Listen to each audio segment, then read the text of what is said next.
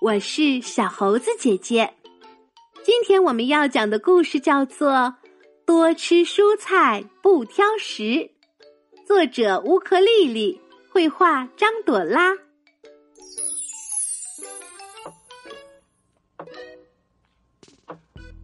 开饭了，晚餐时间到了，橘子、柚子和爸爸围坐在餐桌前，妈妈端来了美味的食物。哎呦，今晚的饭菜可真丰盛啊，有青菜又有肉。爸爸说着拿起了筷子。爸爸给橘子和柚子加了好多肉。嗯，你们还在长身体，要多吃点肉。妈妈给橘子和柚子加了好多青菜。你们还要多吃青菜，这样营养才会全面。柚子把碗里的青菜扒拉到一边，夹起肉放进嘴里，大口大口嚼起来。嗯嗯，我不爱吃青菜，我只爱吃肉。橘子把碗推开，小声说：“妈妈，我也不爱吃青菜，我也想多吃肉。”橘子，你为什么不爱吃青菜呢？柚子抢着回答说道：“嗯，肉吃起来香喷喷、油滋滋的，光是想想我都要流口水了。可那些青菜就不一样了，嗯，嚼起来又干又涩，一点都不好吃。”柚子说完，还撇了撇嘴呢。这时，爸爸问：“橘子，你也是这么想的吗？”“那倒不是。”我不爱吃青菜，是因为有的青菜怎么嚼也嚼不烂。有一次我在奶奶家吃油菜，嚼来嚼去，最后又吐出一片完整的油菜叶来。啊！橘子的话把爸爸和妈妈都逗乐了。爸爸向妈妈建议道：“下次让妈妈尽量挑选嫩一些的青菜。”再把青菜切得小一点，这样橘子就能把青菜嚼碎吃掉了。妈妈夹了一筷子青菜放进嘴里，闭上眼睛嚼啊嚼，边嚼边说：“嗯，青菜可真好吃，又清香又爽口。”她一副陶醉其中的样子。橘子，不信你吃一口妈妈今天炒的青菜，好好感觉一下。橘子夹起一根小青菜放进嘴里，闭上眼睛慢慢嚼着。爸爸和妈妈紧张地盯着他的表情。橘子突然笑了：“真的耶，我真的尝到了青菜的清香味儿，好像还有点甜呢，我还要再吃一点青菜。”虽然橘子大口大口地吃起了青菜，但是柚子的立场好像十分坚定。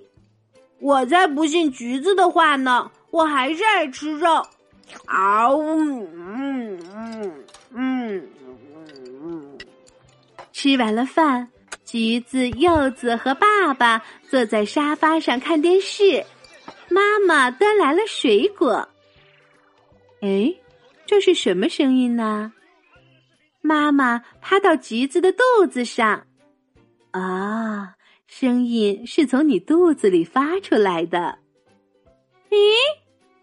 橘子紧张地眨眨眼睛，缩紧了肚皮，不敢大口喘气。妈妈，你听见什么声音了？嗯，我听见了刷刷刷、擦擦擦的声音。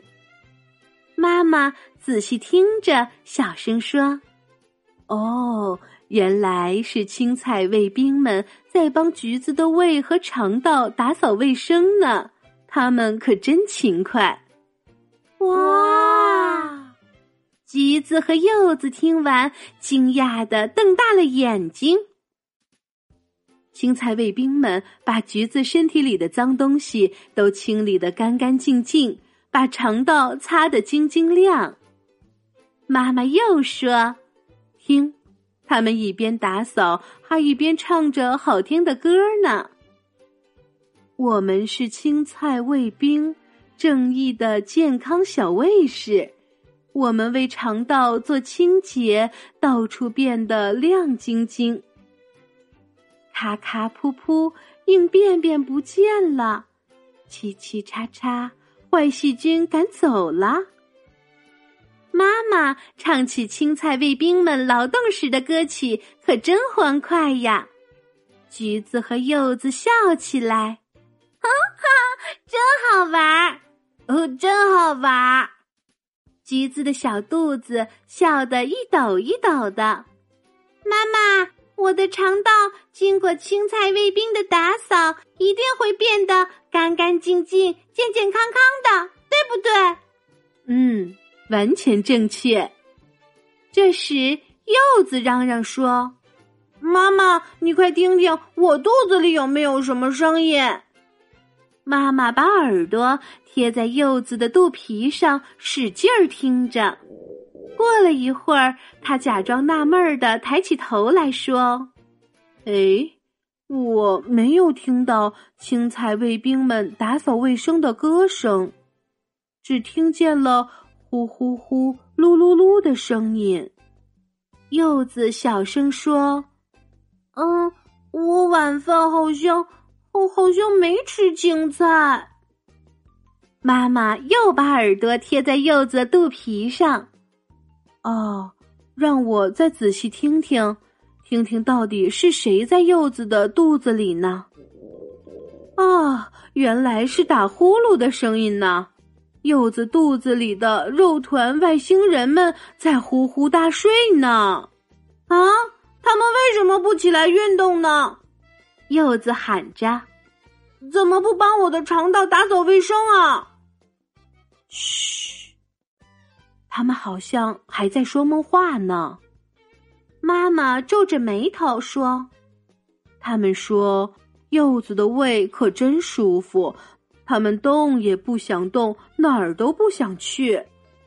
啊，怪不得我一直感觉肚子胀胀的，原来是肉团外星人们在里面待着不肯走啊！哼！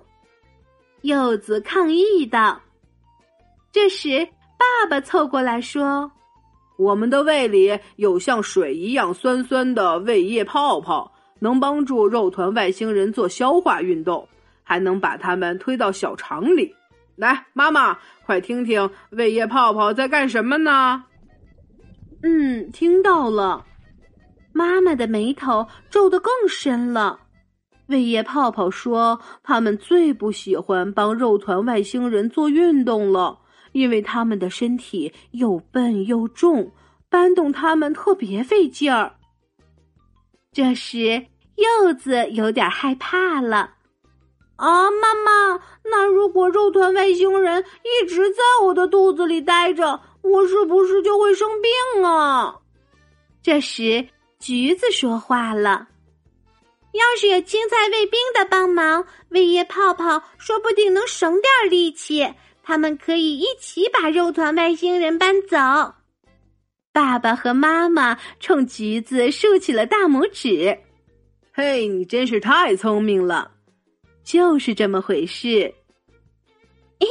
我觉得青菜卫兵就像妈妈一样勤劳，总是在打扫卫生，而肉团外星人就像爸爸，吃饱了就往沙发上一坐，怎么推都推不动。橘子的话真是让爸爸妈妈哭笑不得。呃呃呃呃就在这时，柚子突然哭了起来。以后我一定会多吃青菜的，可是现在怎么办呢？让肉团外星人们离开吧，我可不想生病。啊！妈妈拍拍哭泣的柚子说：“妈妈有办法把你肚子里的肉团外星人赶走。”真的吗？柚子擦了擦眼泪。爸爸给柚子拿来了酸奶，妈妈给柚子的肚子做了按摩。酸奶能帮助你的胃好好消化食物，按摩能帮助它做运动，胃都动起来了，肉团外星人们也就待不住了。妈妈一边按摩一边安慰着柚子，柚子幸福地说：“妈妈的手真暖和，就像有魔力一样。”后来，柚子爱吃青菜，不再挑食了吗？是的，每次吃饭的时候，它都和橘子抢青菜吃呢。好啦，今天的故事就是这些内容。喜欢小猴子姐姐讲的故事，可以给我留言哟。